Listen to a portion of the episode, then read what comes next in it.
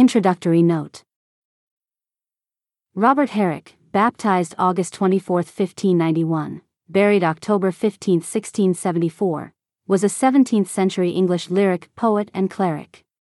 He is best known for Hesperides, a book of poems.